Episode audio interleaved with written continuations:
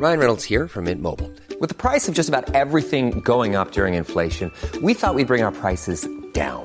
So to help us, we brought in a reverse auctioneer, which is apparently a thing. Mint Mobile unlimited premium wireless. Ready to get 30, 30, bit to get 30, bit to get 20, 20, 20, bit to get 20, 20, bit to get 15, 15, 15, 15 just 15 bucks a month. So, Give it a try at mintmobile.com slash switch. $45 upfront for three months plus taxes and fees. Promo for new customers for limited time. Unlimited more than 40 gigabytes per month. Slows. Full terms at mintmobile.com.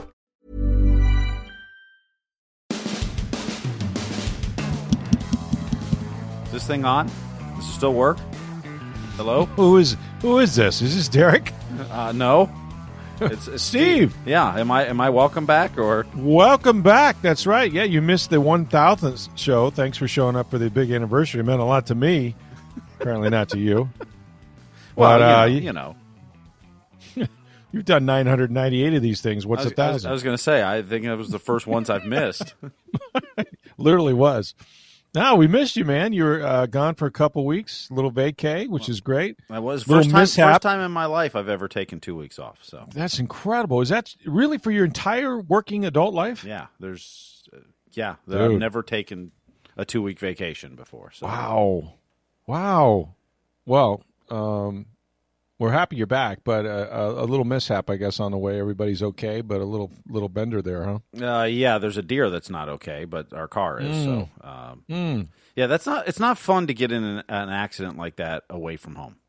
No way. So we took a road trip and we went to see family in uh, Virginia and then the Carolinas, and then we stopped in Atlanta on the way home. But you know, when you wreck your car that far away, the insurance company doesn't really care. No, and they don't. So you know, my car is being repaired. Uh, what ten hours from here, and so at some point I'm going to have to go back and get the car. And uh, they don't really care that you know it didn't happen in Tampa. So, but that's the way it goes. But everyone's healthy, everyone's fine, no issues as far as that goes. And um, you know, it's a car; it'll get fixed and repaired, and Yeah. we'll figure it out. That's what we do. Yeah. Sucks for you, sucked for the deer, even worse, I would imagine. But, Yes, that um, deer is not in very good shape. So Yeah. Wow. Well, we're glad that everybody's okay. We're glad you're back. I am still, as we do this podcast, in uh, somewhere between Canton and Cleveland, Ohio, where I spent the weekend at the uh, Pro Football Hall of Fame. Of course, John Lynch going in on Sunday, along with uh, the class of 2021. Peyton Manning, of course, was the headliner. John had to follow him, unfortunately for John. And uh, you know, it, it was it was a great weekend. I mean, Lynch had his party. Uh, uh, no, get ready. I'm going to pick up pick up some names because I'm going to drop them all over the place. John had his party on, I guess it was Saturday night in downtown Canton at a uh, uh, an old hotel. It's now an event place, uh, and it was beautiful. It was a great party, and the uh, a lot of guys came. I mean, you know, John, of course, he's the current general manager of the San Francisco 49ers, longtime Buccaneer, nine seasons here in Tampa Bay, and then on to Denver for four more seasons where he made the Pro Bowl each year. So he had three organizations basically represented at this party, probably about 200, 250 people. And um, it was a who's who. And, it, you know, going all the way back to when he was drafted, uh, you know, in 1993, a lot of front office executives, Rich McKay, Timmy Ruskell, you know, John Idzik, like all these guys. Um, the Glazers were there, of course, Joel and Brian and their families. And, um, you know, it, it was just a, uh, it was just a great event. So many players from the Bucs and other teams as well. But you know, the Trent Dilfers and Mike Alstotts and tons of defensive backs. Of course, Derrick Brooks, um, you know, Brian Kelly, uh, you know, Jermaine Phillips. I mean, guys I hadn't seen in quite a while. A lot of quarterbacks. Trent Dilfer, as I mentioned, uh, uh, Brad Johnson, Mike Alstott. So all those guys were there. And it was it was cool, you know, because I mean, this is only the third modern day. I, I say modern day. I mean, Lee Roy Selmon played, you know, I think he went in the Hall of Fame in 1995. But of this group that won a Super Bowl, um, this is their third player. Of course, Tony Dungy's in for his work here and with the Colts. So you got Sapp Brooks and now Lynch, and I think Rondé Barber will be next. But um, hell of a party, man. I mean, they they put on a great spread, great great party, and then they had a surprise musical guest. And yes, it went all night long. It was Lionel Richie. Lionel Richie walks out. that is awesome. It was. I was like, "What? What? What?" They go, "Hey, we're going to have a little surprise musical entertainment here in just a minute." And then they set up, and we're like, "Well, who's this going to be?" Like, I'm thinking some country guy, you know. Um, I don't know, Tim McGraw. Like I don't know. I just saw him in in uh, in July Fourth. So uh, out walks Lionel Richie, who's seventy two years old. You know, and of course, Wow. you know, you see him on American Idol as a judge quite a bit. Mm-hmm. Um, so yeah, he he was great, man. And of course, you know, we all know the songs right from the '80s and '90s and um, all those anthems of his. But uh, it, it, was it was just cool. It, it was big time entertainment, big time party. Um, you know, John was. Uh, I was worried about him on Sunday night because Saturday night he lost his voice. he was he was singing along and and talking on the microphone so much that by the end of the night he couldn't talk at all. And if you listen to his speech, he starts out he's he's a little hoarse, but um he, he powered through it and uh, gave a great speech. I, I thought you know it was what I expected from John. I had done a podcast with him while you were away, Steve, and Mhm. interviewed him, and he just you know he he kind of takes you on the journey as a lot of guys do. You know, when they get to the Pro Football Hall of Fame, fame they want to thank a lot of people, and he he attempted to do that, starting with his wife, and his message was simply that, you know, we all need little confidence boosters. We need we need people in our lives that will um, nurture, you know, that that sort of thing. And uh, he certainly had that, you know, all through his life, not just his parents and his wife, but um, you know, this is a kid that you know went to Stanford as a quarterback and for two years didn't play. Denny Green switched him to safety. Um, played a little bit. Bill Walsh called him when he took over as a head coach there and said, "I think you can be a Pro Bowl safety." And and, and he convinced John of that in, with just five plays on film. And you know, and then of course, the Bucs drafted in the third round. At the same time, he's thinking his future's in baseball because he was a second round pick of the Marlins throughout the first pitch in that organization. I mean, there's so many um, things that happened along the way. Tony Dungy, Herm Edwards, who was his co-presenter. So um, the journey that that uh, he took us on in, in those six or seven minutes of his speech was really good. And then and then he just challenged, you know, all of us to to work together for a greater cause and put aside differences and all that stuff. So, you know, it was smart, it was thoughtful, it was what John Lynch is and what he represents, and um, just really, really good good weekend, you know, overall. But a lot of fun, man. Just just a heck of a lot of fun on um, Saturday night. Maybe too much fun, and then that thing went to about two o'clock in the morning, man, uh, on Sunday, and then of course the uh, uh, you know the Hall of Fame uh, class of 2021 induction ceremonies were on Sunday. So I enjoyed it. It's uh, it's you know it's always great to get up here in Canton, Ohio, and um, yeah, it was it was good stuff. Well, you haven't even mentioned the goat was there. Well, the goat was there. Yeah, I haven't mentioned that, um, but I will now since you did. So, you know this this was a, a story that I broke uh, last week about you know his decision, and really you know he he kind of got Bruce Arians on board, Clyde Christensen and Tom Moore to come with him. Uh, of course, all those guys coached Peyton Manning with the Colts. In fact, Arians was Manning's first quarterbacks coach in the NFL with the Colts, and then of course Tom Moore was there, their longtime offensive coordinator. Clyde was quarterbacks coach and then offensive coordinator.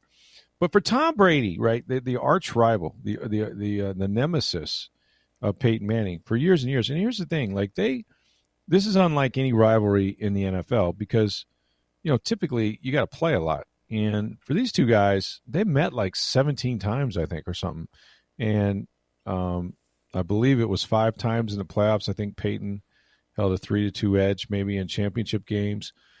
And so, you know, they were always battling out not just for, you know, who was going to get home field advantage, but but many times, five times, the for, to see who went to the Super Bowl and or won it. And so, um, everybody assumed, I think, that you know that they were rivals and therefore, you know, they had some respect. But but the Colts fans certainly didn't like Manning, and and the Patriots fan, um, I'm sorry, the Colts fans didn't like Brady, and the Patriots fans didn't like Manning.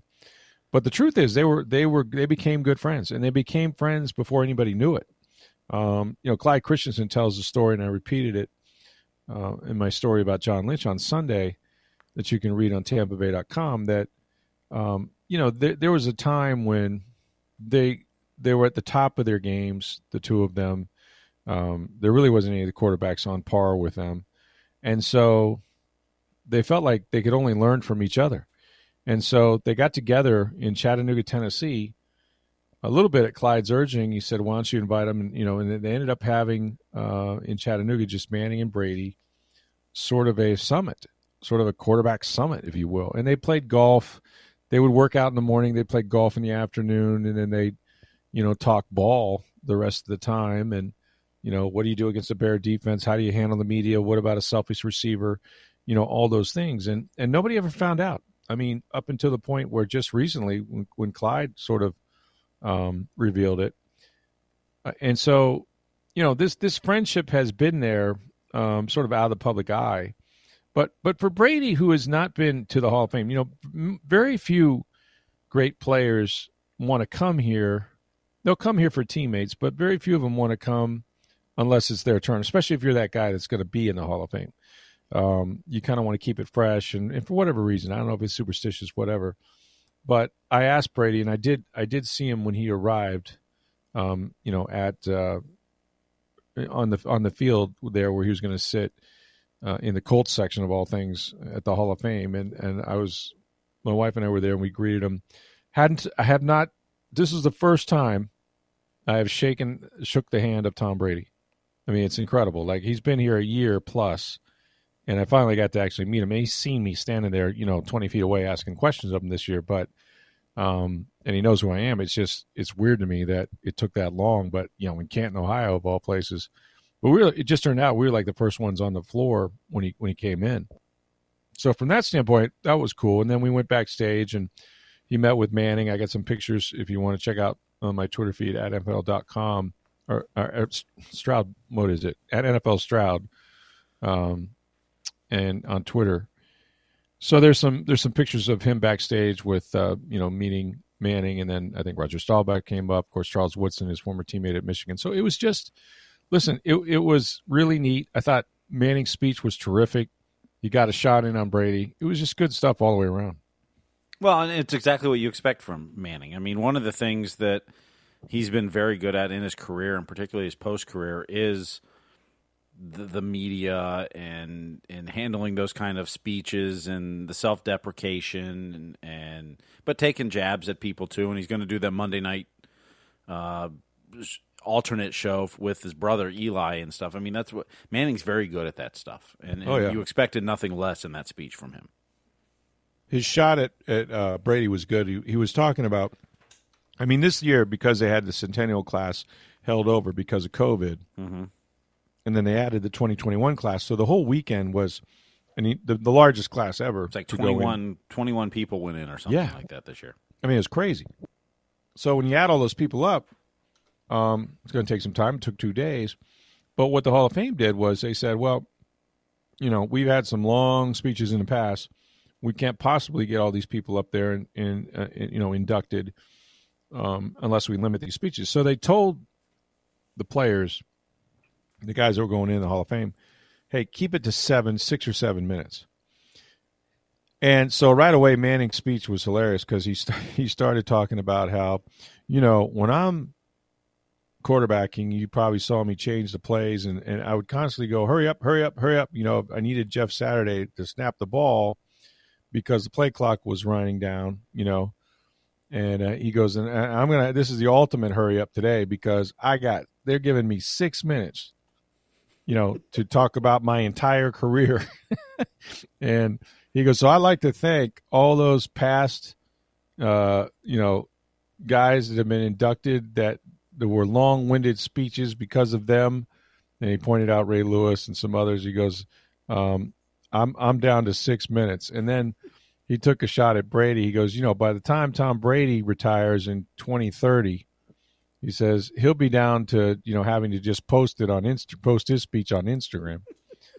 so, and it was great. And Brady got booed. It was you know as soon as he mentioned Tom Brady, it was like it, it rained down boos. And he turns around and he goes, "What did I do?"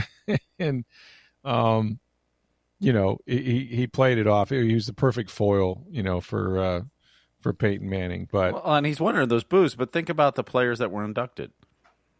Yeah, Pey- Peyton Manning, the Colts, they don't like Brady and the Patriots. No. Uh, the Raiders, they do not like Brady and the Patriots for right. Charles Woodson. The Packers do not like Brady and the Patriots for Charles Woodson. I mean, you just start going through the teams, that uh, of the the players that were inducted, and Yeah. you're going. Of course, the fans booed him. I mean, you know, And that's what you would oh. expect. And, and you know, Brady knew. And you're in, you're in the he played it AFC well. town, right? Yeah. You're you're you're between Cleveland and Pittsburgh. Well, that too. Yeah, that doesn't Mm-hmm. that doesn't uh, help your your cause for him either. So and you know Charles Woodson, who was his college teammate at Michigan, Mm-hmm. um, you know he he made you know the the whole tuck rule thing was a result of him. I mean, Yep. he caused a fumble that the Raiders absolutely recovered, and yes, I think it was a fumble, and so do most people, including Jon Gruden, till the day he dies. well, but it, it should be a fumble, but that's not the way the rule is written. by the rule, yeah, the rule was. the- I mean, they ruled it correctly on the field based on the rule. The rule Yeah. was a bad rule, but right, and rarely enforced, but they did in this Right. one. But Mm-hmm. but it's interesting that yeah, you're right. Woodson, who was going in the Hall of Fame, a lot of Raider fans there. The last person they're going to applaud is Tom Brady, but there he sat, like I said, the perfect foil in the middle of Colt territory.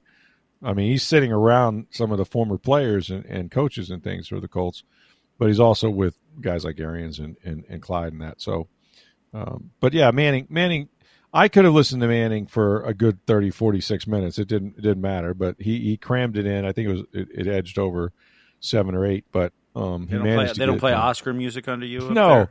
I thought they would. I thought they'd get the vaudeville hook and take him off, but they didn't.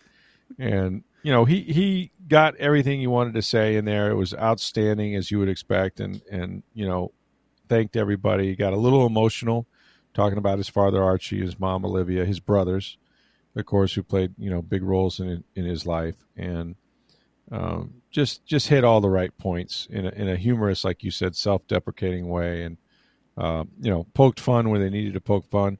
Talked about the game. He was very introspective about, hey, you know, I'm done playing football, but I'm not done with football. You know, um, we got to take care of this game. There's a lot of competition, um, you know, for people to uh, to play other sports, and you know, there's obviously a lot wrong with the game today. Um, and I think that you know Manning sort of encouraged other players and, and all of us football fans to to be better stewards when it comes to to the NFL because you can't take it for granted. You know, um, things change, and and I, I think he's concerned sort of about the game's future. And for somebody that's poured as much of, of his heart into it or his family's, you know, they're the Mannings are like the first family of football. Um, you know, you can see why the future of it is so important to him. So it was really good, and I thought most of the guys had had great messages, um, great stories. You know, uh, all weekend long. Really, it was just just really you know some terrific. Edgerrin James, who you wouldn't expect, like what is Edge going to say? Right, he was on Saturday. Fantastic speech. You know, in his own way. I mean, in his own words, his own style of saying things. Um, but but some really really funny stuff that he said, and you know, I came into this league with gold teeth. I'm leaving with a gold jacket, and you know, he was criticized harshly. You know, kid out of the U, um, you know, that had you know the the you know the cornrows, the haircut, you know, the gold teeth, all that stuff.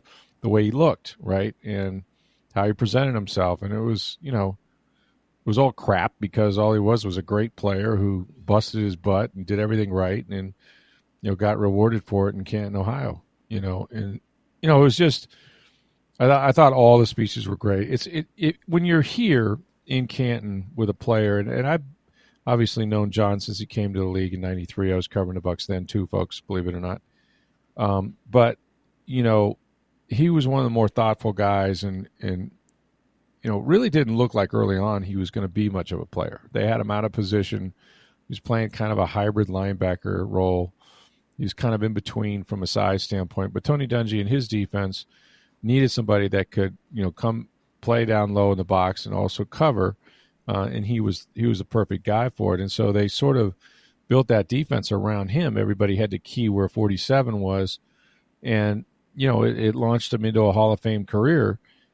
But it, he's just one of the better people, better human beings that you'll ever come across. I've covered a lot of players, and, and most of them are all really good guys and good good fathers and husbands. But I don't think I've ever come across someone better than John Lynch, and that's why he's been so successful. And he has a great family that look like a Norman Rockwell painting. You know, they're all attractive and just you know good kids, and you know three girls and a boy, Jake, who's at Stanford. It's got his senior year coming up, so you know, really happy for him because he waited eight years as a finalist in the, in the top 15. And, and, you know, we know, you know, only five get in modern day and then sometimes one contrib- contributor and or coach. And so, you know, it's, it, it's a select group and everybody is deserving. It's like, well, you know, who do you take out of the Hall of Fame to put John in first? But he finally got his shot. And he, and he said, this is great. I waited all this time. And then they put me right behind Peyton Manning. I had to follow that act. But, but he did it. He was he was good. You know, his speech was really good. He held his own, and um, you know, if you're a Bucs or a Broncos fan, man, you had to have you had to feel good about it. You had to feel good about John Lynch.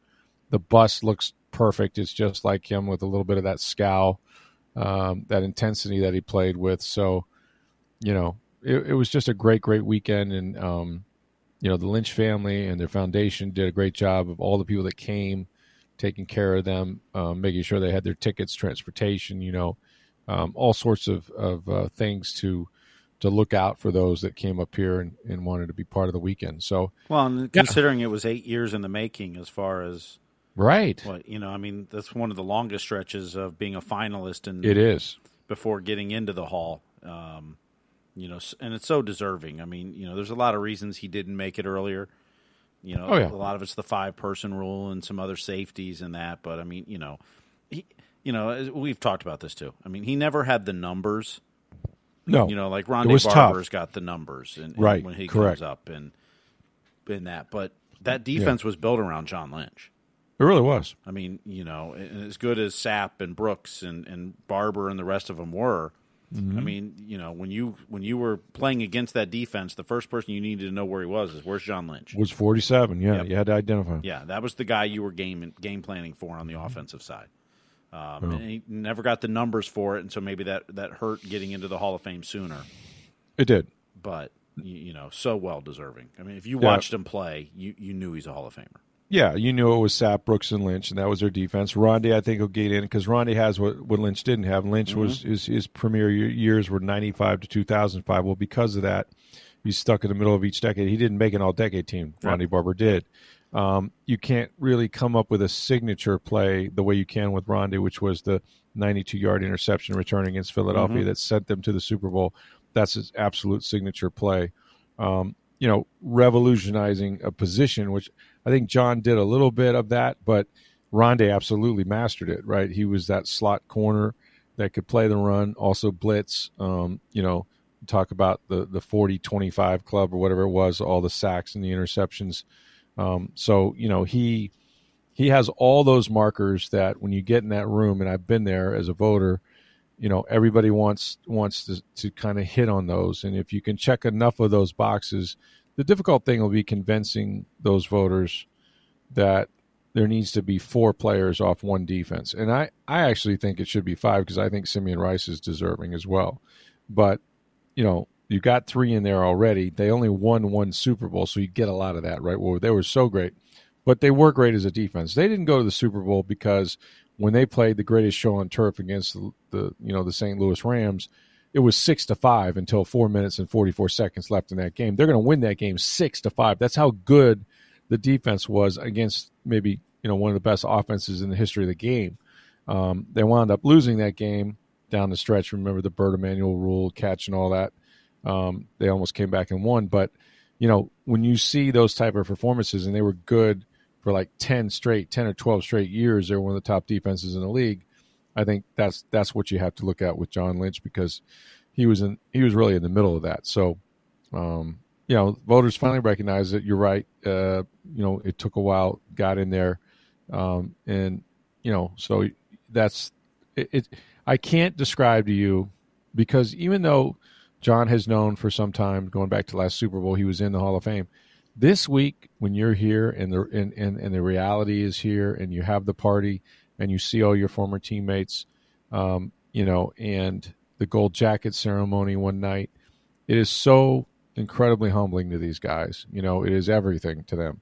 And now, you know, they're part of immortality. Like there's, they're part of another team that there's only 350 members of. If you think about it, there's been like 27, 28,000 players in the NFL and, you know, about 350 uh, are in the Pro Football Hall of Fame. So imagine how hard that is, right? It's hard enough to even get to the NFL. Now imagine those that actually make it here. to Canton, Ohio. So congratulations to him. Hey, it's Ryan Reynolds, and I'm here with Keith, co star of my upcoming film, If, only in theaters, May 17th. Do you want to tell people the big news? All right, I'll do it. Sign up now and you'll get unlimited for $15 a month in six months of Paramount Plus Essential Plan on us. Mintmobile.com slash switch. Upfront payment of $45 equivalent to $15 per month. Unlimited over 40 gigabytes per month. Face lower speeds. Videos at 480p. Active Mint customers by 531.24 get six months of Paramount Plus Essential Plan. Auto renews after six months. Offer ends May 31st, 2024. Separate Paramount Plus registration required. Terms and conditions apply if rated PG. Also, um, how about your Tampa Bay Rays, man? They sweep the Baltimore Orioles coming from behind a couple nights. Mm-hmm. Big, big night by uh, Seminole High Zone, right? You know, I, I heard I was listening to the game Sunday on the radio. Yeah. And Andy Freed was uh, during one of the the play by plays late as they were scoring more runs in the seventh inning or later.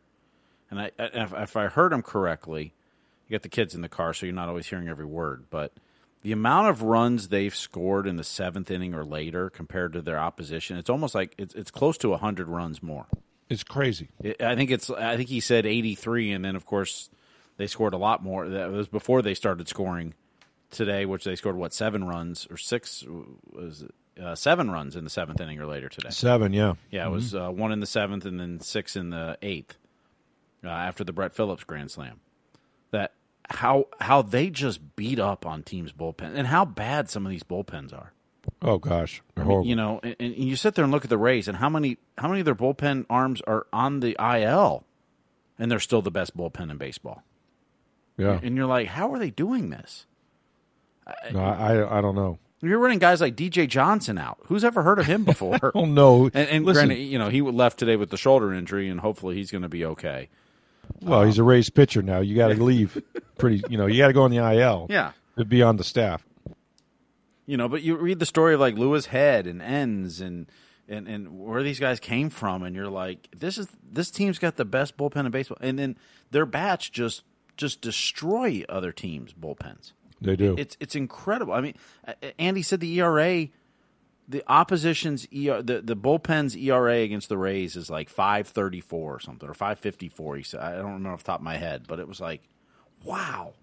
I mean, they just they just mash on that, and it's They're a late starting offense. I can't explain it. They they rarely jump on a team and run away. They rarely do that.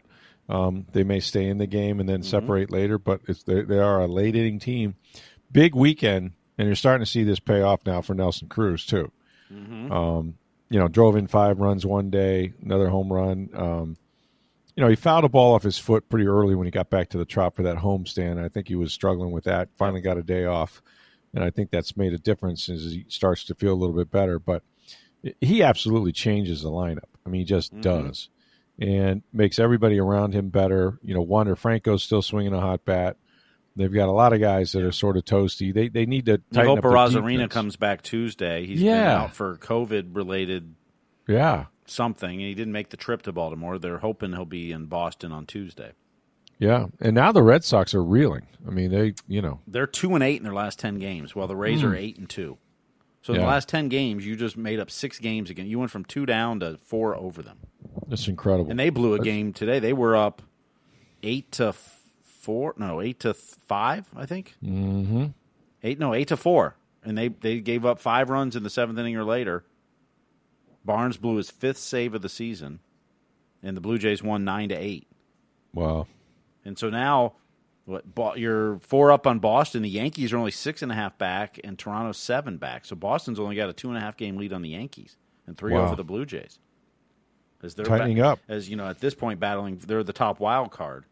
Mm-hmm. Which you know, you think of how bad the Yankees have been this year at times. They're only two and a half out of the the wild card now, Yeah. and Toronto's three back. I mean, it's it's crazy. But you wa- look around baseball and how many bullpens just give up late lead after late lead, and then you look at the Rays, and and you know, I mean, yeah, they blow a game here and there, but for the most part, they get to their bullpen. If their starter can keep it close early, they get to their bullpen, and and it, you know they're going to shut you down. You better hope you scored enough against the starter, almost against this Rays bullpen. It's incredible.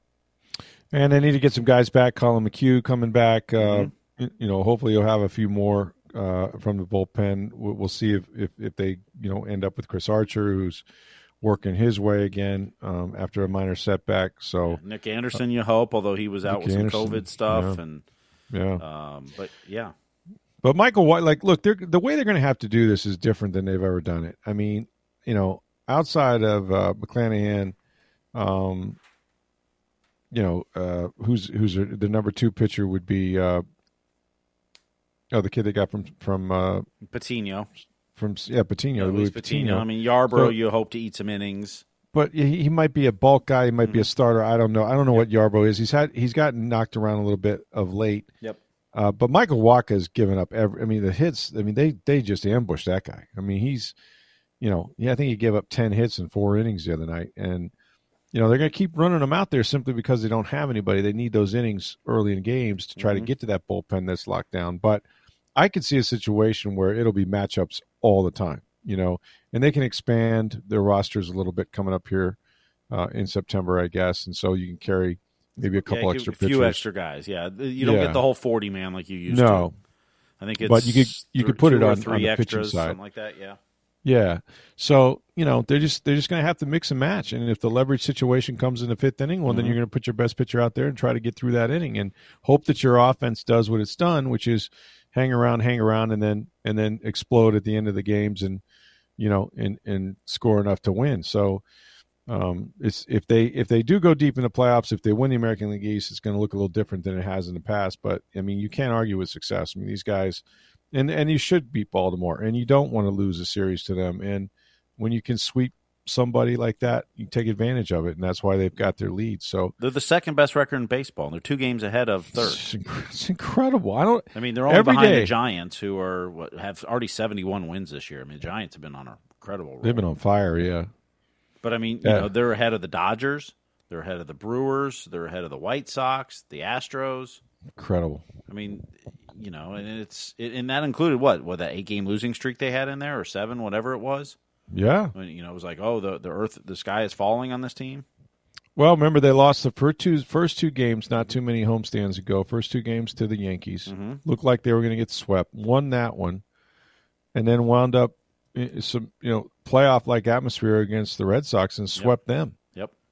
Um, and that's sort of what's propelled this latest run. So, you know, um, good on them. I mean, they Brett, Brett they- Phillips, two grand slams in eight days. He's great. I, I love. Listen, he plays with so much joy. He's a hometown kid. How can you not love him? And then to see his post game is is even more wonderful. He has the absolute little league attitude. You know, like, hey mom, I hit a grand slam, and they gave me a, a bunch of a case of cokes afterwards because of it. You know, like we used to, used to have this thing in little league back in the day at Azalea. If you hit a home run, they would give you a case of Pepsis. And it turns out my best friend led the league in home runs every year. So we were drinking Pepsi a lot. But uh, you know, it's just that's that's sort of like the joy that, that Brett Phillips has when he plays. And tell you what, um, not for nothing, but you're gonna have to keep that guy in the lineup. I mean, he he's a plus outfielder. He may not be Kevin Kiermaier, but he's pretty damn good. And of course, they you know when Arozarena's back and, and Margot, that's a pretty good outfield. So Well, you got to find room for Meadows though, because Cruz is your DH. I know that's that's an issue, and so you're going to have to mix and match those guys out there, and you know do what you can to get them all in the lineup. But um, Phillips has done a really good job when he's been called upon, and he's a character for him. And I think that keeps the clubhouse loose and everything else. The sad news, of course, over the weekend, um, and this happened. Uh, uh, read about it early on Sunday. Is uh, Bobby Bowden, the Florida State coach, of course, legendary college football um, That gummit. figure. Dad Gummit, yeah, the Dad Gummit. He's uh, off to to another place. Uh, you know, it, listen, we knew he was sick. I guess uh, they'd say pancreatic cancer, maybe or something. Yeah, that's like what that. uh, initially the reports were just uh, terminal condition. Yeah, Uh, son Terry uh, S- yeah. later then said it was pancreatic cancer. right. But ninety-one years old. So I mean, what a what a tremendous life, and and and what a what a great human being first and foremost. Like Mm-hmm. John Romano wrote a great, great column. You should check it out in the Tampa Bay Times. I think he made some really good points that, um, you know, he's to me he's every bit almost as big as Bear Bryant, but Bear Bryant, you know, was this huge imposing figure, um, that didn't give you much. You know, like he was pretty serious about football. I think Saban's like that. You know, Saban's a program. You know, all right, I'm just here to run a program. All right, and then there's, you know, the Steve Spurrier who was sort of like the character and throwing the visor, and, and he won a lot, but um, you know, Heisman Trophy winner, popular guy. All you can say about Bowden, if you really look at his record, it's remarkable how consistent he was. I think for over a decade or thereabouts, they finished in the top five. Now, this is when there was, you know, voters, right? It wasn't mm-hmm. there wasn't a playoff system, but to finish at least in the top five for like over a decade, you know, it's it, the, the amount of consistency and the amount of wins, and he treated everybody so well that, you know, you you just love the guy. I mean, you just felt win, lose, draw, it didn't really matter, and he won a hell of a lot more than he lost, but there never seemed to be um, much bad to say about Bobby Bowden unless you were a Gators fan and you didn't like losing to him. And, but but and, it wasn't personal. It just no. didn't like. I mean, I think it was Nick Saban or maybe it was uh, Jimbo Fisher. I've seen so many of the you know pieces today of yeah. people talking about Bobby Bowden, but how you could go up against him and it was a great rivalry and, and that, but you didn't hate him and he didn't hate you and it was you know at, at, the end of it it was hey good game and you know the respect and you know it wasn't that the, there wasn't the animosity with it. Right. it was just he had that just down to earth you know that that southern drawl the just everything about him was it was just it, was genuine. And yeah. you know it was he was ha- happy and happy to help people and and you know he's always talked about you know I want to be remembered as you know, uh, I'll paraphrase it, but the boys who played for me, you know, left better men than you know when they when they started there. And had nothing to do with football. No. It was it was you know I want them to be better people. Period. Yeah. And, and football is a part of that, but you know it was all about that. And and the amount of reporters that I've seen that have covered them that you know fresh you know right out of college or maybe still in college and covering them and and missed a press conference and he did a one-on-one interview with them afterwards and yeah. happy happy as could be to do it or you know just all yeah. the times he went out of his way for people and you know you, you hear that today and, and, that and but that was just the, the way he was i mean he was just his phone number was listed everyone knew where he lived yeah you should call up. him yeah, yeah. you could call up um, uh, Tom Block, who does some stuff up in, in, in, Tallahassee, I saw him. He had a great uh, uh, tw- Twitter thread and he mm-hmm. was like, you know, everyone knew you could, you know, come with memorabilia, leave it on the back porch, you know, with a note, and three days later it'd be signed with a note back, you know, hey, thanks, buddy, you know, and, and, and everyone knew that you could do that. And he would just, you know, it was just the way Bobby Bowden was, and news would break, and you know, it, Tom even uh, one of the stories was, uh, I don't remember who it was, someone had passed away, and so they went to his house for a comment, and Bobby opens the door and he's on the phone with another interview, and meanwhile the cat got out and so Tom's out chasing the cat in the front yard, trying to grab the cat before you know Bobby's done with the other interview, so that he can get his his quotes and stuff. You know, and it's just that kind of you know that's just the way he was. Well, I'll say this: I you know I covered the Gators for a couple years before the Bucs, and of course they went they were going through all kinds of stuff. Um, both pro- programs ended up on probation, but I was jealous of Bob Harig, uh, who's now ESPN's golf writer, because his his beat was Florida State, mine was Florida, and I mm-hmm. think that was true of a lot of us that covered the Gators because uh, the Gators were just a mess, and and you know, like most college programs, access was not that great. You didn't have the coach's phone number in the phone book, all that stuff, but you know, you'd hear these stories about Bowden, and and you know, he always called everybody by their first name, and and you know, call him anytime, and you, you the access was tremendous, and you're always like, gosh darn it, you know, how come those Florida State guys can't get everything, man?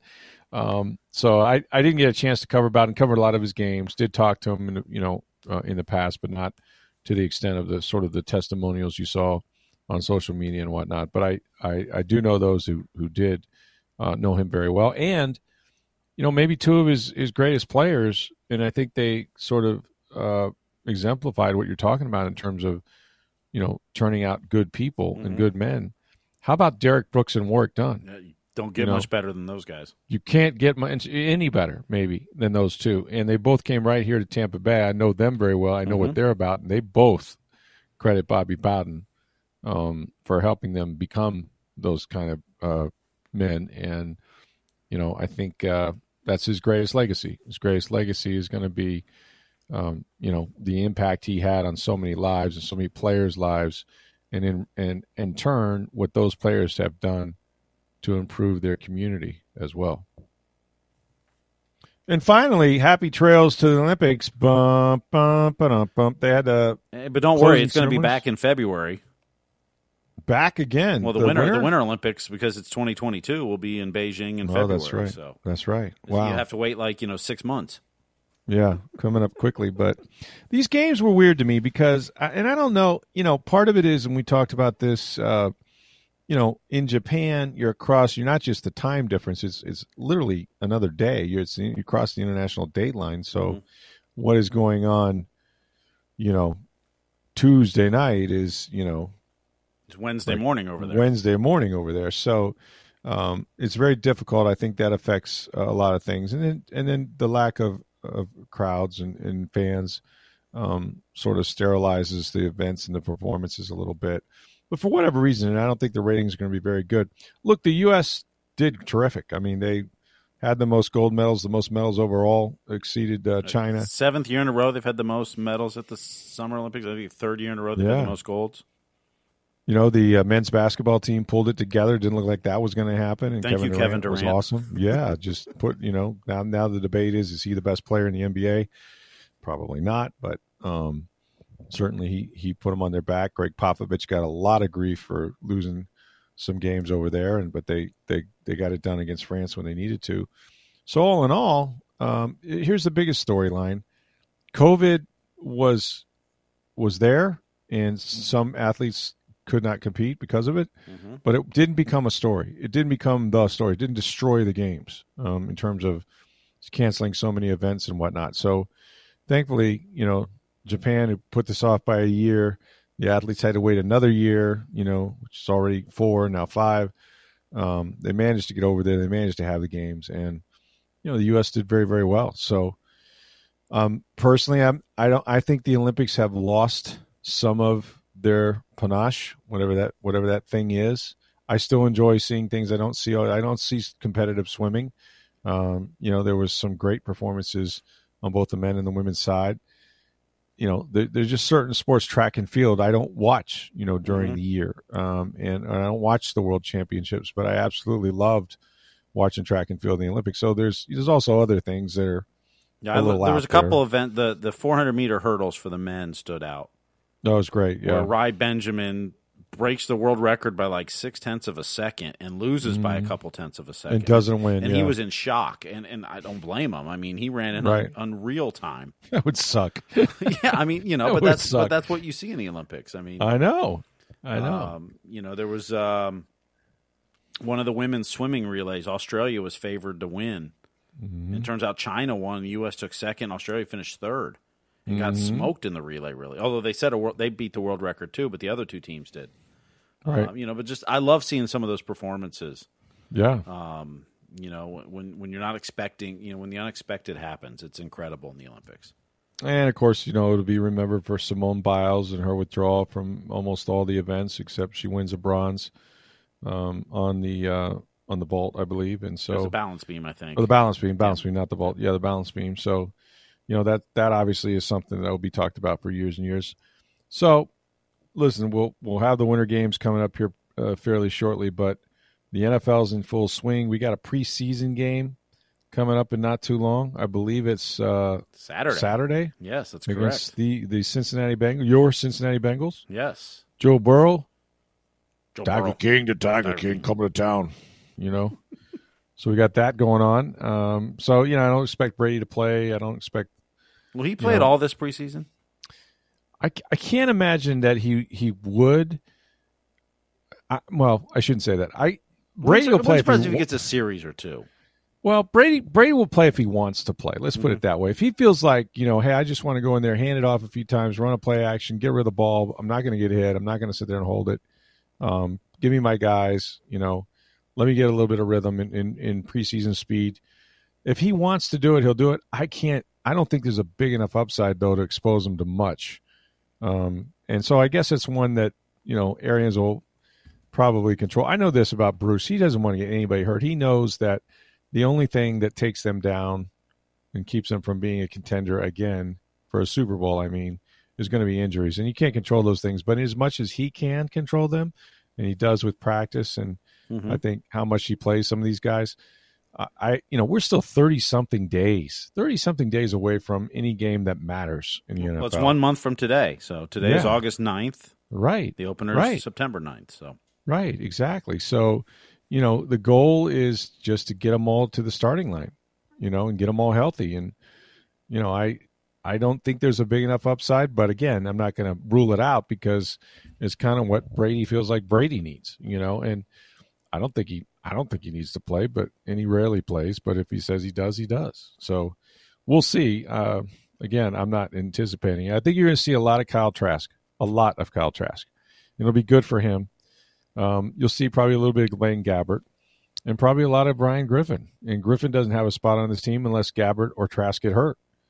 Uh, and I don't even know that they carry him on the practice squad, which they can. You can carry veterans now in an expanded practice squad. But I think, you know, those are the guys who are going to play the majority of snaps at the quarterback position. So we've got a lot going on this week. Uh, training camp resumes, of course, uh, today. Tom Brady will be back after uh, partying, I guess, late night. I saw a Twitter feed where he was uh, at Peyton Manning's party. So I thought he, he told me that he was just going to go up and back and that he wasn't going to be around long. But maybe maybe he changed his mind. Maybe he went went to Peyton's party a little bit. But we'll see. Um, see if he's at practice tomorrow or today, I should say, by the time you guys listen to this podcast.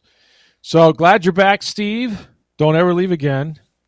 okay. Okay. Don't stop killing deers with your cars. That's that's not a sport. Hunting deer with your car is not a sport. Not a fun You know, one. No. Not not a good one at all. So we don't want you to do that. Our thanks to Derek Sharp, who did a great job uh, in your absence. We uh, we kept the thing on the rails. I don't know how we did it, but he did. I wasn't sure you're going to invite me back, so you know I'm glad to glad to know. Oh yeah, well we, we got to have you. I mean, this that's what Sports Day Tampa Bay has been. It's what it's going to be. I've got an early flight uh, as we tape this podcast. I got a couple hours to uh, try to get some sleep, and then I'll be back at it. Uh, you know, starting today or tomorrow, depending on when you hear this. Uh, at at the Bucs, who will be preparing for their first preseason game, and we'll have all the coverage for that on TampaBay.com or in the Tampa Bay Times. So. Glad to have you back, Steve. For Steve Burstick, I'm Rick Stroud of the Tampa Bay Times. Have a great day, everybody.